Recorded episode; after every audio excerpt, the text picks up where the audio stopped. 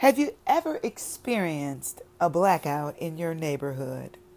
Every light in the surrounding area of your home is out.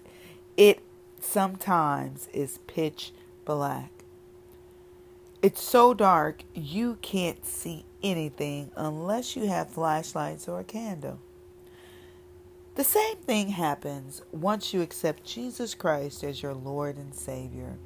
Your life before was dark but when Jesus came and he entered into your life, it was filled with light that enables you to see clearly.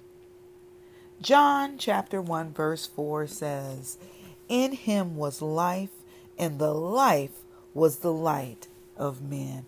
Hallelujah. Praise Jesus Christ for being the light and the light of men.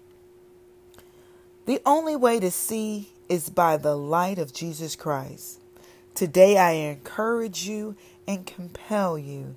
Let Jesus be your light in everything that you think, do, and say. Dear Jesus, thank you for being my light on today. You're listening to Moments of Motivation, and this is Tammy from The Way. God bless.